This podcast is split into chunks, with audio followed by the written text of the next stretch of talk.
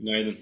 Doğuş Otomotiv 3. çeyrekte 883 milyon TL'lik ertelenmiş vergi geliri sayesinde piyasa beklentisinin %61 üzerinde 2.7 milyar TL net kar açıkladı.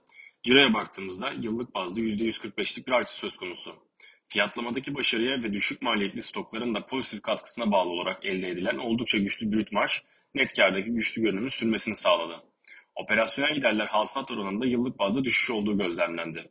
FAVÖK yıllık %313 büyüyerek 2 milyar 380 milyon TL olurken piyasa beklentisinin %13 üzerinde gerçekleşti. FAVÖK marjı ise yıllık 8.2 bas puan iyileşme ile %20.1'e ulaştı. İkinci çeyrek döneminde 305 milyon TL olan net borç pozisyonu 3. çeyrek itibariyle yaklaşık 2 milyar TL net nakit, pozisyona döndü. Üçüncü çeyrek sonuçlarının ardından 2022 yıl beklentilerinde revizyonlar yapıldı.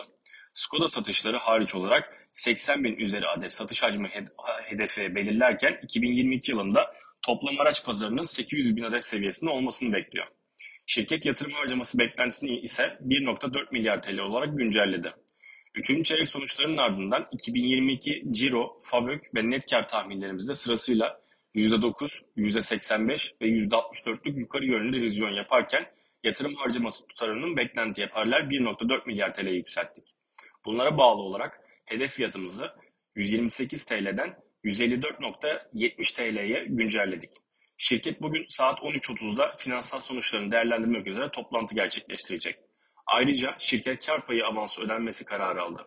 Hisse başına 4 lira 9 kuruş. Cari kapanışa göre 3.2 verimliliğe tekabül ediyor.